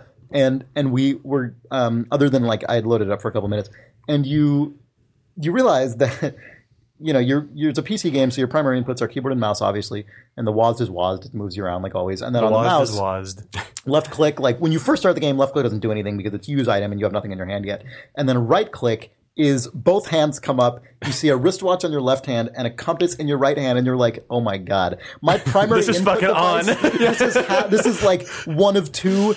Primary first level inputs yeah. is wristwatch and compass in real time in world. This game, yeah, this is serious shit that I'm embarking on here. that, that's like interface design communicating intent in just the most upfront way. And it was. Although Sean's immediate use for it was to try and use the two hands to shield himself from the sun. Yeah, yeah, right. No, it was when I no, saw, the body. Saw the body. Oh, God, thank yeah. God. Oh, I brought my hands up. Oh, God. Oh, I can't look at this. I mustn't. Yeah. yeah so I did game, instantly look to see what time it was and if the sun was rising or setting in the east or west. Mm-hmm. And yeah. then went and, totally and tried to figure out where I was. Like, like what hemisphere you were on. Yeah, I was like, what season is it? Therefore, yeah. where is it? Yeah. yeah. And all that stuff lines right up. It was great. I did that in like the first minute. Yeah. Oh, yeah. It's a good game. Miasmata, yeah, to play it. Also, play. Yeah, it's like, like fifteen dollars on Steam. Go buy this game. Like we yeah. said, we're also leaving quite a lot of this game out of this discussion because we don't want to split yeah. fuck yeah. it up for you. Yeah, there's yeah. a lot of tension in this game that we didn't there, really There really is. I yeah, mean, there is. It is. Yeah, it's, it's not just like a happy-go-lucky. It, like, kind of is. This right. game is intense. This is not. This is not. Oh, I just forgot. It's that. more legit yeah. survival horror than ninety-five percent of the games that are called yes. that, because survival is actually involved in a yeah. really tangible way. God, and the horror so many... is legit. Yeah, like, it really is. There, are, There is a meats, meats, meats analogy that I really want to make, but I, I feel like people will declare it disingenuous, what? but it really fe- it. it feels like Far Cry two meets Minecraft meets Amnesia to oh, me. Sure. Like, yeah. f- that's yeah. fully the three games that I think of I when I'm thinking meets, about meets, this. meets, meets was. I just thought of steak. so, I, yeah, I, so I, I have no idea what you're going for there. Oh, so uh, like, is that like a fr- what I'm meets. saying is Miasmata, colon, oh. meets, meets, meets. Yeah. There's, artisanal of, butchery. Minecraft, think, artisanal meets, meets, I think meets. I don't think you ever said explicitly, but I think you were trying, you were intending to convey, and our readers probably all picked up what you meant, but um, was the idea of exploring a Minecraft server, like seeing these crazy yeah, yeah. landmarks in the like world. Like when we did yeah. that Saturday stream and we were all lost in the jungle, then suddenly someone's like, by the way, you're standing on the arm of a giant statue that's yeah. like covered in moss, and you turned around and it's, whoa, this huge face yeah. was behind him. We're like, whoa! Yeah. That plus, I mean, also the way that world exploration and crafting works in this feels closer to mm-hmm. Minecraft mm-hmm. to me than a lot of other things. The way that you uncover the map yeah. and the way that the the really sort of passive but very survival, yeah, essential importance. crafting. Yeah, yeah. yeah. Anyway, I don't know. Yeah. Games. Yeah. It's a really cool game. Yeah. I thought you were going to say passive but deadly. That's true. We should take a break now. Yeah, also, let's take it, let's take a break. Yeah, yeah, I just released a passive but deadly. Oh. You know, the door. That's edited out. Video game. It's January sixteenth, twenty thirteen. And it's twenty thirteen. That was last week. It was though. last week. It's Dishonored New Year's. Oh, no, those jokes are over. Dishonored N Y E. N Y E. It's Dishonored Black History Month.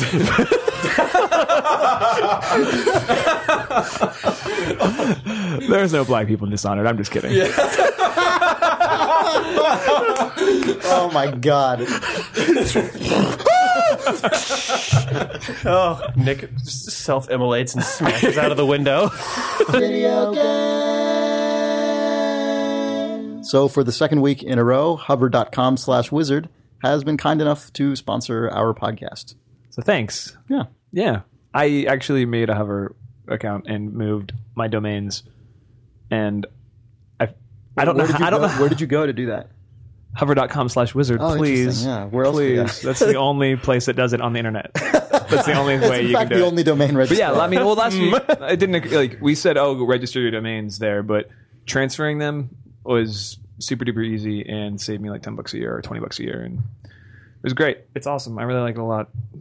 It sounds like there's a gun on my back. Because I don't know. I you God, looked over your know. shoulder when you said it. No, I don't, I don't know how to, to advertise the, things. The, but the experience that you had was apparently good enough that when we were at lunch the day that you did it, you were just like, oh man, I totally moved my domains. You should move your domains. Who are you using? Who are you using? Oh, you on GoDaddy? Oh, you on Doster? It's just, you know, just press the button. It does it. It just gives you a code and it just moves it over. Why haven't you done it yet? It's like, oh, we're eating lunch. It was, it was, it was ridiculous. The guy with the gun is still behind Sean. Sean, like, who's that yeah. guy in the back seat? I did say that. It's nobody. It's no one important at all. Hover.com slash wizard. Go there now. But yeah, um, the best thing about last week's hover.com slash wizard sponsorship is that we apparently did inspire some readers to make some switches, such as notable domain, it will blow you away, I G N dot com, which redirects to idle thumbs dot net, was registered at hover.com slash wizard, or was transferred there. Yeah. That was good. So it will blow you away, I G N dot com. Uh, venus patrol dot com, the mistype like domain squatting domain yeah. was also registered uh, by our reader. N I S patrol. Hover.com slash wizard also provides you micro beefs with Brandon Boyer for five seconds. Yeah, you should go to Venus, but V E N I S patrol dot com if you haven't seen it. Jake yeah. Jake kindly donated a new What reader was that? Joel Joel McCoy. Yeah, Joel yeah. McCoy. Thanks, Joel yeah. McCoy. Yeah. That's It's got Quality. a good. It's got a good website on it right now. Yeah. yeah, we put something together for that because it was too funny to me. Um, There's also the potential that oh, reader man. Wikipedia Brown this may be re- may be redirecting wieners dot x x x that may be being transferred with hover.com slash wizard. Yeah, which is we, we heard promise on the forum. It's going to be a big yeah, get for us. Whispers in the air. He, he wasn't sure. He wasn't sure whether or not he should even keep the domain. But I think we all know, including you, dear readers, that we cannot let wieners dot x x x fall into the wrong hands.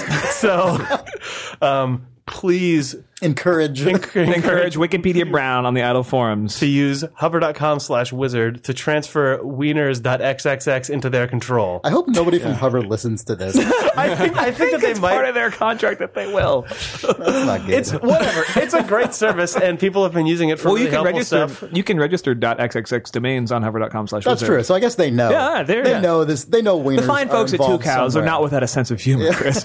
we we did discover that they don't they don't have a deal with the Christmas Island, so we couldn't move G O T Y dot c x over to them. Mm. But wieners dot x x x is supported, fortunately. So yeah. um, Also regular domain also, names.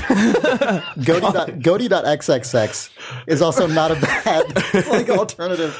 We have to uh, register that before this podcast goes live. That's true. Otherwise, yeah. yeah. We can use otherwise my Hover gone. account. Oh, man. It is just super nice. Like, it is like a really clean dashboard. It's like, it looks like it, it has modern graphic design, like yeah. a website of today, and not like every other right. horrible. No, it's just nice. You go there and it, it just doesn't make you shitty. stress out by yeah, looking yeah, at it. Yeah. But I was mostly pleased that Sean was able to do legitimate use of it, and then our readers were able to just do horrible things. To do illegitimate so use it, of it. Yes, it, su- it supports all user types, apparently, all use cases. Whether I don't know. If I had a bunch of domains, like it would, it feels like really good for that. Like, it yeah. feels like that would stress me out on another so website. So we have no idea if Hover is going to sponsor us ever again after this. But if they do, sometime in the future, uh, we'll round up a list of domains that readers have transferred using hover.com slash wizard. Transferred or registered, for that matter. Yeah. So if you have um, anything that's that needs to be read on this podcast, uh, let us know. Yeah. yeah. And no also, gu- no guarantees that this will ever happen again, because... It's, I wouldn't bet on it. On that note, though, this, but it's worth saying, if you are planning on registering a domain in the next week or so, or if you've got domain names that you haven't like and want a really good interface for them and want to support Idle Thumbs, please do your business do through yeah. hover.com slash wizard. We would really appreciate the hell out of it, yeah, as, I'm, yeah. as I'm sure would also and I'm sure that link will two cows, makers of your favorite download mirrors oh, from wait, the early nineties. Oh, wait, are you talking nineties. About the ultimate collection of windsock software? Yes. Oh, I love that website. Yeah. Um, so, yeah, hover.com slash wizard. Yeah. Good guys. Mm-hmm. Especially at that U R L only. yeah. yeah. Hover.com slash bombcast or whatever. That's no, like don't. Video game. Is it reader mail time? No, no we're uh, back. It's tropical. Yeah, it's, it's Tropico. Tropical the Tropical four. Yeah. Tropical ten a minutes. Heist caper. Are we really? Ba- we're talking about Tropico now. We're yeah. Back. Okay. Are, yeah. Well, we are, are the, now. We are the Tropical Four. and, and Nick, you are a leader. Yeah. Let's start with the talk, talk of uh, Tropico Four. Yeah. yeah. Man in charge. Yeah. I've been playing a lot of Tropico Four. Boss Tropic. Did it's you play Tropico good. Three? I did not. I oh, played. Okay. I played the original Tropico. Oh, interesting. Um, okay. But I, I honestly couldn't remember anything about it when I started playing. When I started playing Four. Yeah. Um. So it was sort of fresh. Yeah. There are a few things I'll, I'll say about Tropico Four. Uh, it's really polished. Like, this is a fantastic game, and I don't. I didn't expect that at all, actually. Just I don't. I guess I don't know why. Just eh, it's city building game, probably just going to wait for SimCity four, and you know anything that's kind of coalescing around it is just going to be, you know, SimCity by definition. five, or, right?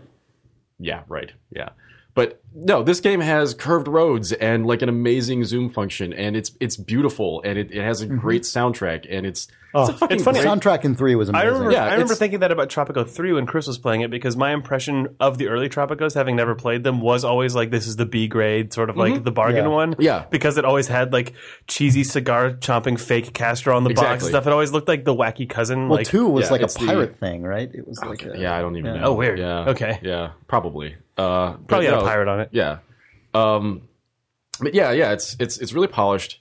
Uh, and then the other thing I'll say about it is that Um, it it's, I mean, and this is something that obviously, you know, I didn't play three, and I heard it was mm-hmm. great. It was really cool. So, I liked it a lot. Yeah, I mean, I I could be repeating something that you've already talked about, but Whatever, that was years I ago. mean, it, it's it's really interesting because it's it's it's takes it takes the SimCity, um, uh, you know, concept and and wraps it in something that is actually like uh, interesting from a from just a, a historical perspective. Like it it. Um, it gives it specificity. It, it gives it a specificity yeah, that just feels is deliberately generic. Yeah, yeah, yeah. I mean, you. This is a simulation of a banana republic in, yeah. in the nineteen fifties, and the things that you end up doing in this game uh, are things that you know, you know, they're they're they're um, they're systems and and that that actually exist. Yeah, like there's precedent. There's, yeah, there's it's pre- it's it's it's it's a goofy facade. Like it's a you know superficially the game yeah. is goofy as that's all what's hell. We, that's a weird tonal thing about it. Right, and so you, you get sucked into it just because oh, I'm making my presidente and my little avatar and like there's. Goofy music, and you know, you just,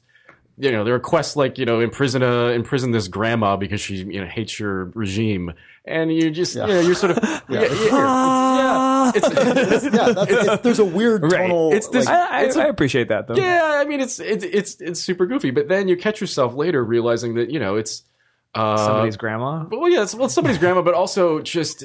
you're basically, you, you get halfway through a, a round of this and realize you're Thank building you. up yeah. this shanty town to support the mining operation that is, in essence, supporting the, the tourism business that is on the other side of the island, completely yeah. hidden yeah. from your shanty town, where all these poor people are just rooting around in, like, their yep. awful... I mean, it's like... You've created I mean, that's this, what's amazing about this it. representation of an actual Banana Republic. And yeah. uh, it's just it's like there, there's a subtle moment where you realize, oh, my God, like this is this is actually What have working. I become? Yeah, what I, I am basically Castro. Like, it's amazing. It's really good. Yeah, that's yeah. all. I'll say Can everybody on your island read? Um, Cuba's there, literacy, there is an, there is an Cuba's literacy system. rate is uncontrollably great. It's fucking amazing. It's like yeah, yeah. Education literacy. is actually one of the, the major components. And it, like every every building that you build.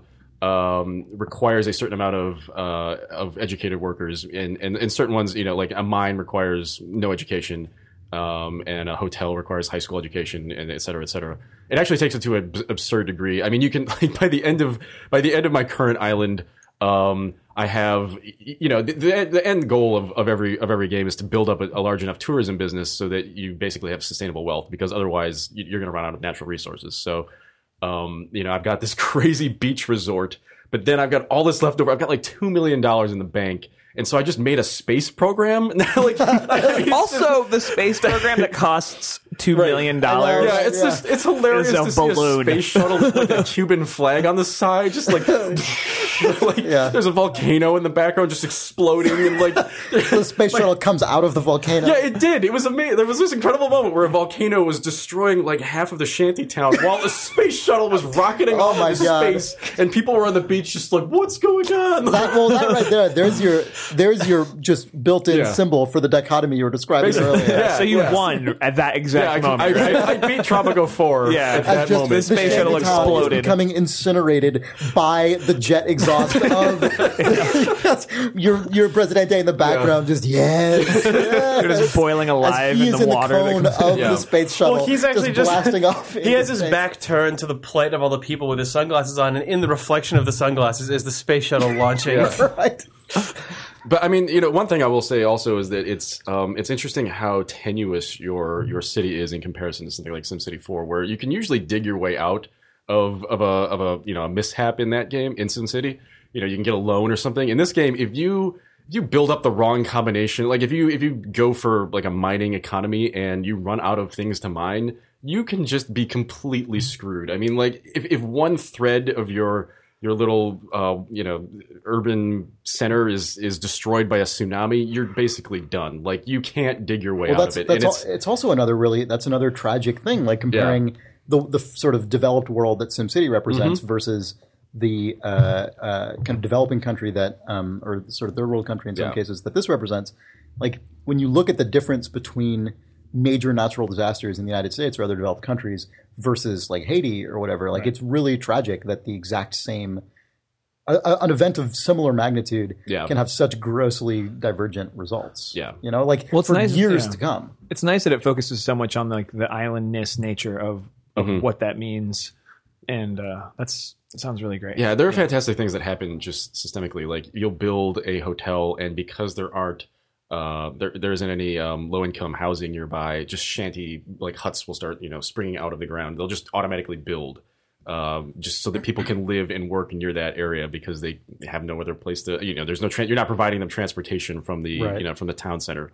Um, yeah, there's just a lot of great stuff in there. That's just it's subtle, but uh, once you once you get past the sort of goofy facade of it, it's it's fascinating. It's really it's really well done. Yeah. I mean, they they probably. No, felt, I want to play the game now. Yeah. yeah. I mean, the you know that, that goofy nature is has been it's not new to this game. Obviously, it's been part of that series before. Yeah. But I would imagine that it felt like that was almost necessary to keep this from just yes. being an incredibly dismal. That's, prob- that's probably experience. Right. You just yeah. wouldn't really want to stay with. It's like yeah. Real Lives twenty ten or something. You know, like makes no effort to do that, but it's a little different because in Real Lives you're kind of just getting carried along. Like right. you're making choices and they have an impact. But in Tropico, every single little. Like, fulcrum point is down to you, like, balancing right. this if thing. If Tropico like, was actually just garbage blowing around and gunfire going off, you would not want to play that game anymore. Right. Yeah. Yeah. yeah. yeah. Which yeah. is, well, you know, Real Lives that, isn't, isn't uh, like, it's not really an entertainment product. Exactly, right. Yeah. That's one of the things that yes. divides them is that Tropico is explicitly yeah. a commercial entertainment exercise. Right. But, it's, but it's interesting that it's a huge point balance. In its credit, though, that, exactly. that that veneer brings you in, and then you just yep. sort of get punched in the gut. Yep. If you, mm-hmm. yep, it's really well done. So yeah, yeah, short, sweet. I should give it a shot. I mean, I like Tropico four. So I, you know, yeah. why not? Oh man, yeah, definitely. Does it have procedural god rays like Tropico three? Oh, that stuff was so beautiful. It actually game. does look like the engine is amazing. It's really and you can zoom yeah. all the way into to the point where you're actually clipping through the ground. But I, I love that they allow you to do that because yeah. I was just kind of I was actually I had the thought like Dead End Thrills should be doing screenshots for this game because it looks mm-hmm. amazing. It's gorgeous. Yeah, it's, it's it's fantastic. It's a weird property of that class of game that some of them are actually the most secretly beautiful games around. Anno games are the same. Yeah, way. That's what I was going to say. Anno games are unbelievably I remember gorgeous. There was a time when you were playing the, which, whatever the Anno was before, twenty-seven fourteen oh four? Yeah, when you were playing Anno fourteen oh four, and then right around the same time you were playing Tropico, so I kept yeah. coming over to your house to record and just going, holy shit! Like, your yeah. computer was just displaying yeah. the most beautiful, just incredibly gorgeous, vaguely isometric-inspired uh, three D worlds mm-hmm. but for, they all, for many but they weeks. Have, they have free yeah. third-person camera, so you can go and get the angle through a tree or yeah. you know right above oh, the so water. Good. I mean, just oh my god! And those, it's a shame because the the the way that sort of the game press and just kind of the world of P R and like Game Awards and stuff is set up, games like that never ever end up getting nominated or winning like visual arts awards, mm. and it's a real shame because they're they represent a to- they they set out to represent a totally different kind of beauty than yeah. than games that tend to win those awards win. And I feel like it's just an unfortunate matter of circumstance mm-hmm. that the group of people who tends to be responsible for handing out awards like that is largely just unaware of that entire category of game, or at least not enough of them are aware to ever make games like that a player in those discussions. And it's it's a shame because they represent things that are reflect parts of beauty in the actual world in which we live in a really unique, really video game specific way. Mm-hmm. And I wish they, I wish that those games were able to get more credit for that on a regular basis. Um, yeah. Because I just, you know, when you look at games like Anno and Tropico, that that's a kind of beauty that you just don't see reflected in most games. Yeah. Well, and even just you know, like in Tropico, just zooming into a city street and there's a school with graffiti on the side of the wall and it, it looks amazing. Yeah. I mean, just that level of detail for a game like this is completely unnecessary, but the fact that they did it just, I, I don't know, it does add something to it. Oh, because, absolutely yeah, it does, yeah. yeah. So, yeah, Tropico's really good. Yep. Do you guys want to do some reader mail? Yeah, let's do some reader mail. From you, the readers. We haven't said that in a while. I was about to say it, too. Nick oh, being no. back, maybe you want to say it's, it's oh, uh, man, mail here. From you, the readers. We're going to do some reader mail this week. Oh, it's mail from you, the readers. There you go. Nick Breckon. Mm-hmm. Yeah. Um, so Sean Thompson writes, here's a question. How discriminate are you when buying video games now? I ask because you've experienced what I have, a game fatigue. But in twenty twelve, I played more games than I have in years and loved it. One of the things I've done is completely change how I buy video games. I don't purchase any game, no matter how cheap, unless I actually intend to play it right now. Sorry, Steam sales. I've done my best to be as discriminate as possible, including dropping almost all games that have had too many sequels without significant change, like Assassin's Creed and Halo. It's been amazing, and even though I've missed out on popular games like Assassin's Creed three, C O D Blops two, I don't regret it. It's almost like, in retrospect, the triple A games have become like kids shows or something on T V. The same game mechanics are sold over and over, but I've seen those mechanics, and I want new stuff. But fortunately, new stuff is out there, and I'm having a great time. That's Sean Thompson. I think that's really smart. Yeah. yeah. I don't, I mean, I don't prescribe, I don't have the same rule of I'm not going to buy this because I'm not going to play it right this second, just mm-hmm. because Steam sales are way too Otherwise, potent. Those ruin you. Yeah. yeah. But, um, no, I mean, I don't know. Um, uh, it's fun to buy games, you know? I mean, it's fun to go shopping for a new game when you're ready to play one. Like, something I do is, like, if I get, like, if somebody gives me, like, a gift card or, like, my credit card, the, the one, the only one that I use, has a cash back system that is they send you twenty-five dollars gift cards whenever you yeah, do for one. Yeah, yeah. So those just become Steam wallet dollars funny, yeah. always. Like I just because I don't want to like go buy something for twenty-three dollars and have a dollar on there and waste right, it. Yeah. So I'm like, oh, twenty and five, boom, Steam wallet. Mm-hmm. So it's almost like having a Steam credit card that's earning me points, if that makes sense. Right. So that's just yeah, how I've yeah. been buying games like yeah, all year. Funny, yeah. I don't know. But uh yeah, is it weird, actually, for you guys, especially going from like being ex ex journalists who always got to play every game and have access to every game? Mm-hmm. What's your behavior like? Do you guys still have access? Do you still have Steam journalist access? uh, I, I still buy way. I mean, I still I buy a lot operate of games. More like Jake, I guess, where I just I buy a lot of games. But I mean, I I I've been trying to be more discriminant in the way this guy describes as well. Like yeah, same. I, like my two thousand eleven to two thousand twelve, there's been a, a steep drop off for me in the number of games that I buy, but I still have acquired way more games than I've played this year. Yeah, yeah, bad. In that I've bought games. let's, just, let's just be honest. Here. Like, fuck. Uh, well, I always the way you buy games always. I mean, this might be giving you more credit than always you should seems have. Stupid. No, but it always kind of feels like you're like more of a patron of the industry. Yeah, well, that's it's like I, oh, I want to support this yeah. game, so I'm purchasing it. That's yeah, yeah and that's yeah. the tough thing that's that's hard to reconcile with this because that's how I am with everything, not just games, but like well, I don't I what. Oh no! no. well, shut up. Yeah. Well, I disagree. Garbage. Like that's that's generally just how I lesson. try to spend my money. Just uh-huh. I'll go out of my way to go see something in the theater if it's a the kind of film I want to support. Like I'll pay. Like I don't pay for cable service. Like I don't pay for a lot of sort of things like that. But the flip side of it is I go out of my way to all the things that I actually am going to watch or play. I buy them and I make sure. To tr- I try when possible to do it like when the thing is relatively new or like whatever. And sometimes yeah. that results in me having delayed or in, in, in some cases just never experiencing the thing. Although I, I try to not have that be the case. But I it's hard. It can be hard to reconcile those two modes of operation yeah. for that for that reason. So I don't mm-hmm. know. But it, but I do think it is a good way to be the way the guy describes is, you know, mm-hmm. don't don't just indiscriminately buy shit left and right. Yeah. You know. Mm-hmm. I feel less guilty about it when it's a digital game because I don't feel like I'm buying this box. No, you're not cluttering up your home. Yeah, yeah. exactly. Yeah. Oh, I hate having stuff. yeah. yeah. Yeah.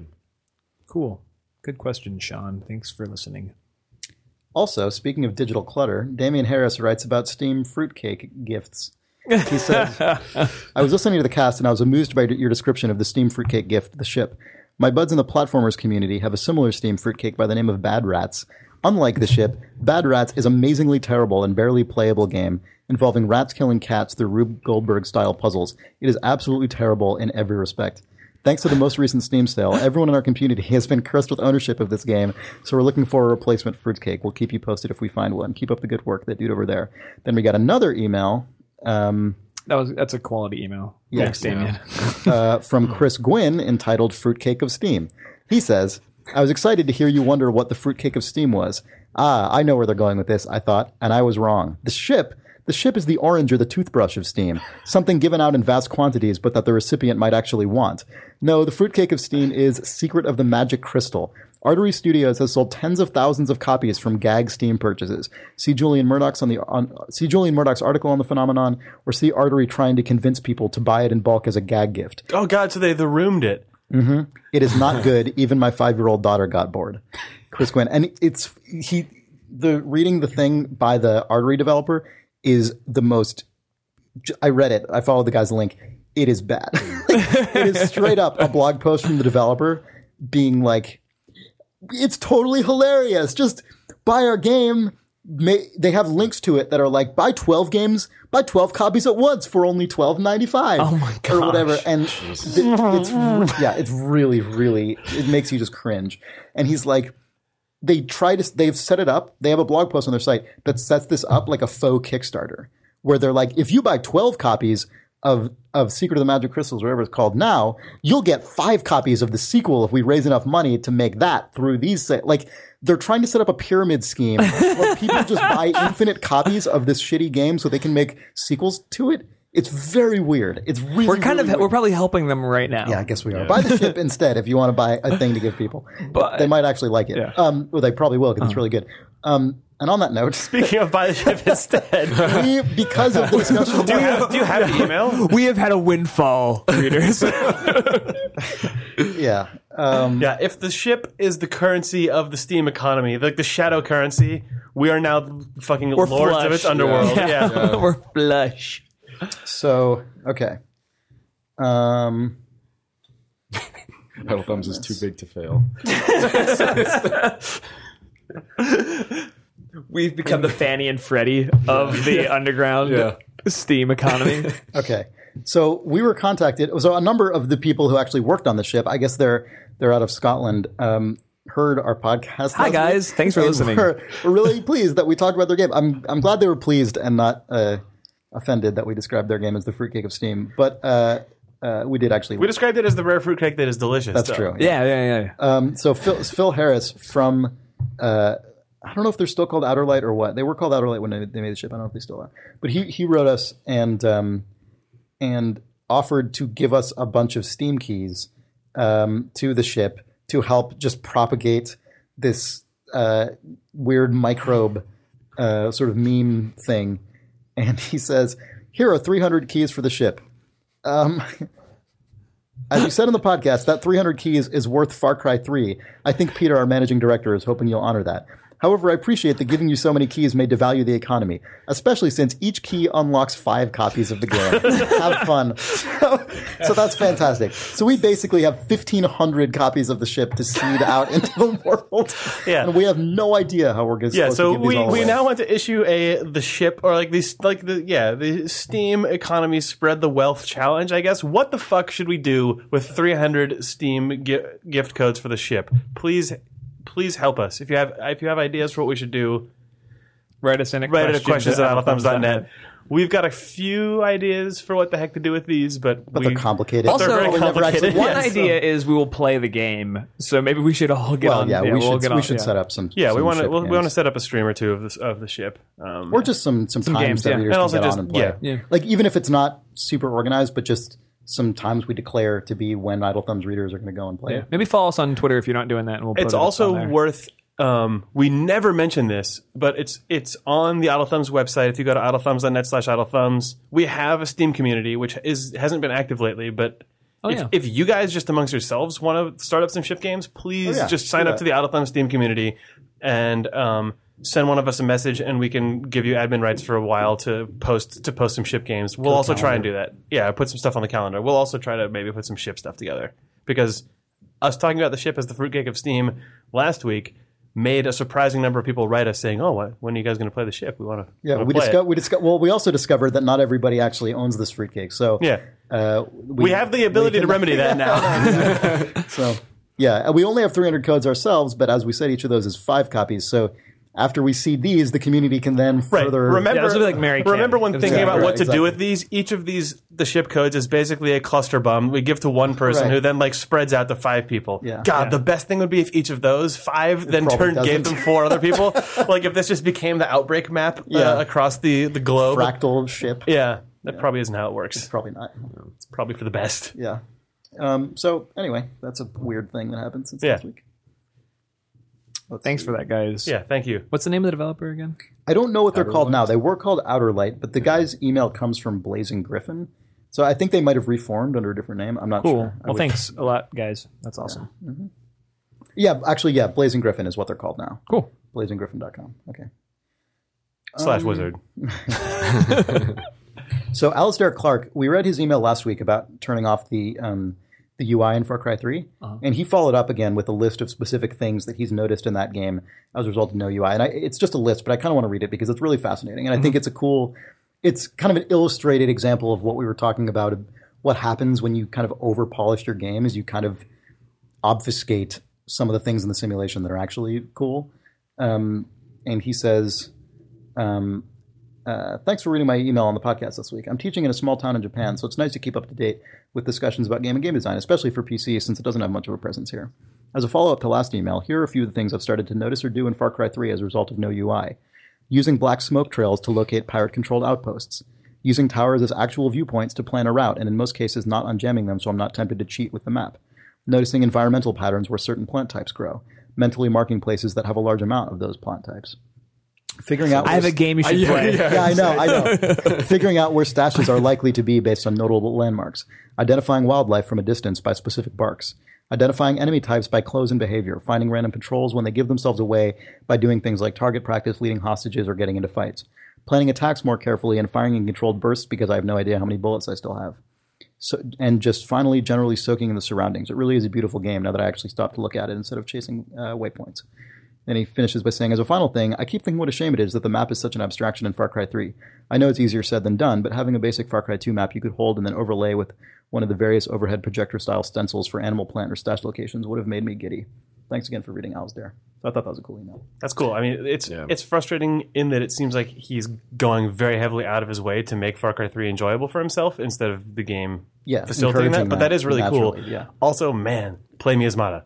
Yeah, but it's the other cool thing that, in addition to that, is just that the developers did. There's all that stuff in the game, right? Things, yeah, you know? yeah, it's got to be really frustrating. To, probably actively force yourself yeah. as a player though to to, to filter it down to just right. those pieces of the experience. Right, right, right. Yeah.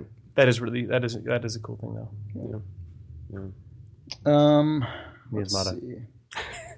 Larry LeBron. I don't know. I don't know what you guys are going to have to say about this, but um, it's addressed to mainly, I think, Jake and Sean. He says. Hi, Thumbs. As I understand it, contemporary branching narrative games such as The Walking Dead require authors and designers to hand author content for all possible branches. They must then track the game state to ensure the narrative moves down to the appropriate branch. This approach can create great experiences, but clearly leads to an exponential blow-up in terms of authoring. Do you guys have any thoughts on how we can create systems-driven narrative where the computational systems of the series software dynamically craft the, the narrative? I know there's been some work in academia, that is. Facade, but so little has been made outside of that bubble. Jake and Sean, how would you feel authoring for that kind of system versus one where you have more direct control? The shift would be analogous to moving from Paper Pong. I don't know what that is, but he has a link to paperconsole.com slash paperpong.html. You'll get your chance to answer. To the systems-based version of Pong as we know it. Glad the thumbs are back, Larry. P S. Need a programmer. Need a programmer question mark, he says. I have very strong thoughts on this. Uh-huh. Go ahead then. I have no idea or experience to explain or express how that could be remotely possible. Yeah. No, I mean, I, I agree. Yeah. That's all. Yeah. yeah. I mean, the difference to me between the fully like one-off specific stuff that a game like The Walking Dead or a traditional adventure game or a choose your own adventure book has versus a game that tries to procedurally not only assemble but procedurally craft or create narrative content even out of tiny tiny pre-existing beats like Facade does. It's so outside of the realm of, of what yeah. I ever think about. Like, there's a, there's a really hard divide in my brain between games that don't mm-hmm. really care about it or that kind of lightly brush it on like most games do, or a game that's explicitly about it. And whenever I think about how to procedurally do it, my brain just falls apart personally. Yeah, yeah, same. And I mean, on a consumer level, I don't really respond very well to games that try to systemize hyper-specific explicit narrative. Yeah, I agree. I think the less it can be specific in its sort of uh, milieu and like setting and place, and the things that are actually in the world. But the moment it tries to like have a person come right. talk to you, synthesizing human speech or even like yeah. a narrative construct, you well, know, I mean, it's, and that's a real tough thing. I mean, you and I were talking about that in respects to Steve's game, Gone mm-hmm, Home, and also yeah. just sort of a lot of the explicit narrative games in the I G F this year. Um, thirty Flights of Loving, obviously, as well, where it just says, you know what, let's completely desystemize the game and just focus on uh, the story and let that be okay. And maybe that's that's, well, that's fine. That's one of the reasons Cart Life you know. was so incredibly fascinating to me. Right. Is because it re- it picks those battles really, really smartly. I mean, it's it takes a completely, a very heavily authored narrative and very cleverly situates it inside an actual game system yeah. in a way that doesn't feel at odds with itself. No, it feels it's I think well, Cart, Cart Life might be able to answer just in its existence answer this question about where those things can cross over really cleanly mm-hmm. pretty well. I think Cart Life but, Cart Life does a good job of it because it's the specific thing that it chose to be about. And that's a thing that I think people right. often don't or often leave out when they talk about this, where just imagine a game that did this. Okay, fine.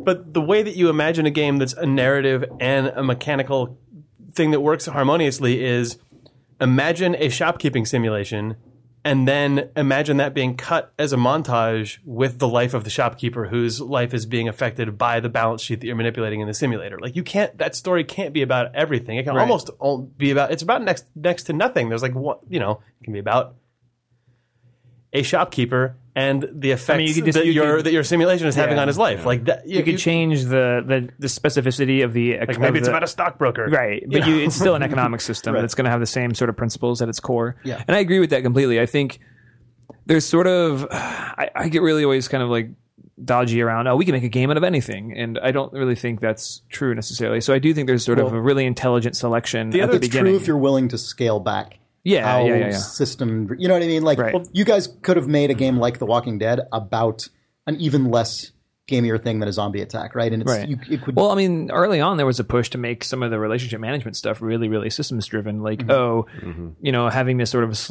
like very classic R P G slider of, oh, this guy likes you X amount, and if you mm-hmm. push him and make three more choices this way, his mood's going to change, and therefore, blah blah blah blah blah. Tiny blah, bits blah. Of that code are still in the game. And yeah, and also, I mean, we also sort of, but yeah, but we also like.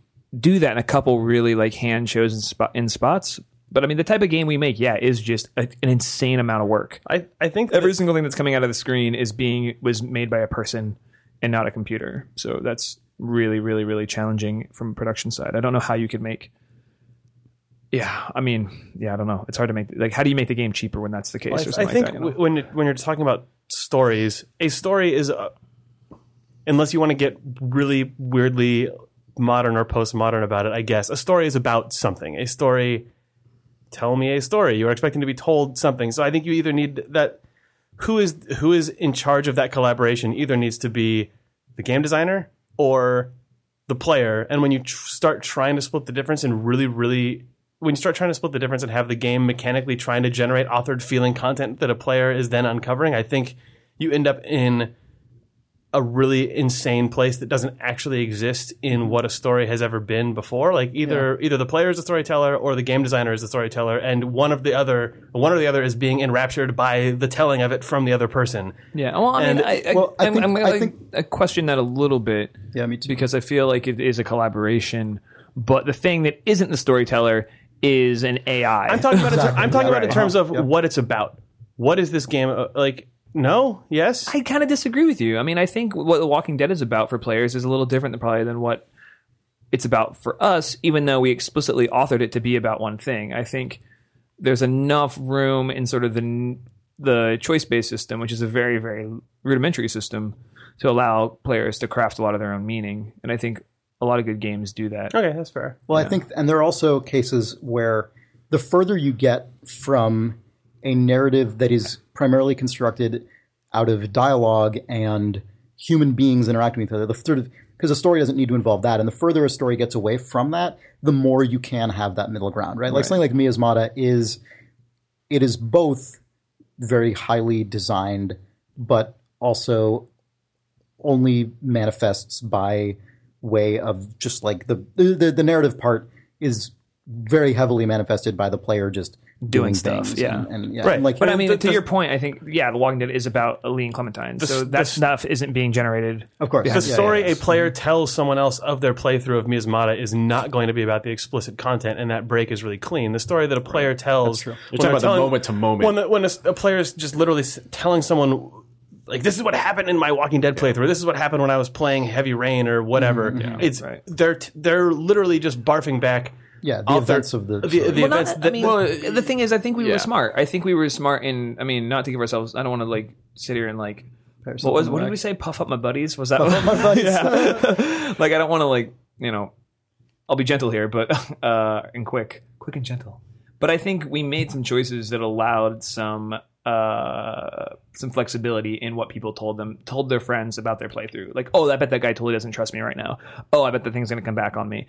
Oh, I bet... You know, like, oh, I totally, yeah, like, that's true. This guy's never going to... There there are suppositions, there, there, are, yeah. there are personal interpretations of the way things mean. And those are creative choices, I think, as opposed to technical choices, probably. Like, yeah. I don't know. I, I guess, I, I mean, maybe, it boils down maybe to... Maybe I tried to draw way too hard of a line there, I guess. Sorry. Well, there are also... Well, the the thing know. that's weird I mean, about this is that there are... I mean, something like The Walking Dead, just on the most fundamental level, does communicate its story really different than some other games do. Like, that's right. one of the things that I think... I remember I, about, I don't know, maybe a month ago...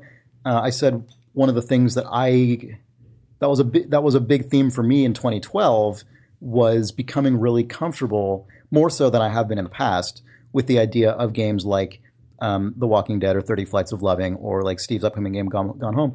I became a lot more comfortable with the notion of not try- of when if you're deci- if you're just deciding that your game is going to be about a fairly prescriptive authored story.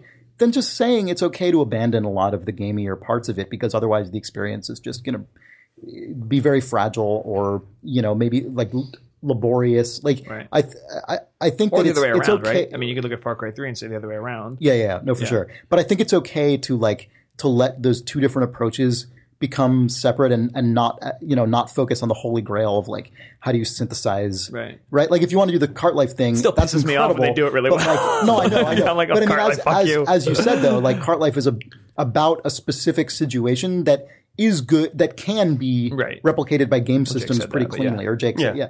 Um, and I think, you know, if you're, if you don't have any interest in telling that kind of story or, or maybe if you're not capable of creating that kind of thing as that's not your strength as a designer or developer or whatever, like I think, I think it's totally fine within the just sort of broad umbrella of video right. games to just pick and choose and just say, you know what, we're yeah. just doing this. Like, whatever, fuck it.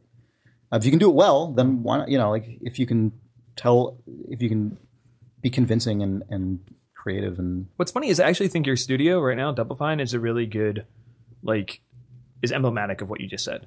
Because mm-hmm. so much of this, like, the foundation of that studio, given Tim's background and strengths, is this this explicit narrative. You know what? This, we're just going to do that and strip some of the systems out, Brutal mm-hmm. Legend notwithstanding. Um, but then you go, uh, then the studio has a culture where Amnesia Fortnight can happen and very systems-driven and games you see the most, come out like, of that. Well, what's interesting about Amnesia, Amnesia Fortnight, Fortnight has the split, too. Yeah, right. It does. It's Which like, I think is White really cool. Birch in Amnesia Fortnight was...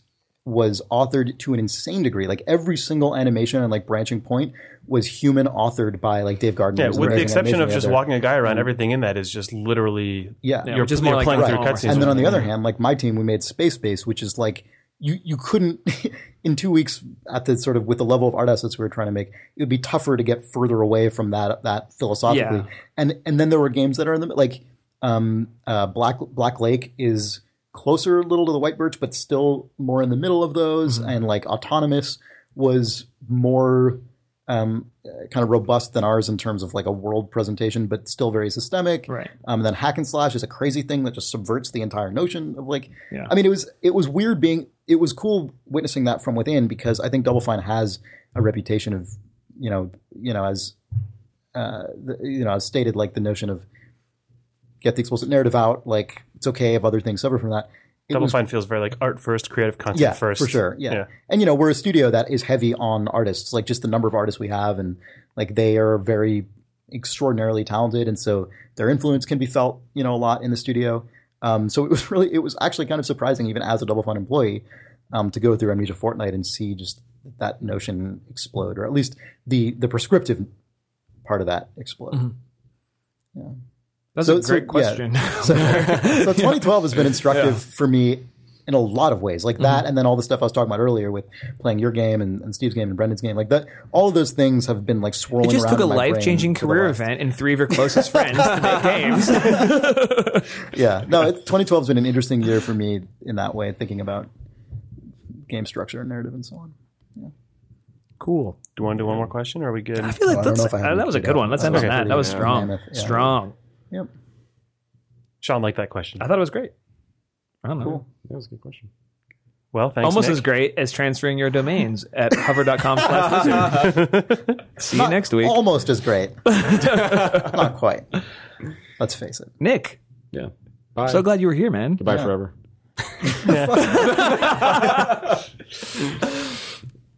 We're done. Oh, no. Nick's got to Nick's gotta play us out. Oh, yeah. Play us out, Nick. Uh, what? Huh? You brought your saxophone. Oh, yeah. Almost a boo. Video game. I was just imagining my tombstone with my last words, like, chiseled in. Hover dot com. Oh, fuck, slash wizard. And it's just like somebody's, like, like chiseling into, like, chiseled into, to like, fix curved the fucking into letters the and, like, right. Wizard. Right. Okay. And we were joined by Nick Breckon. And he was Nick Breckon.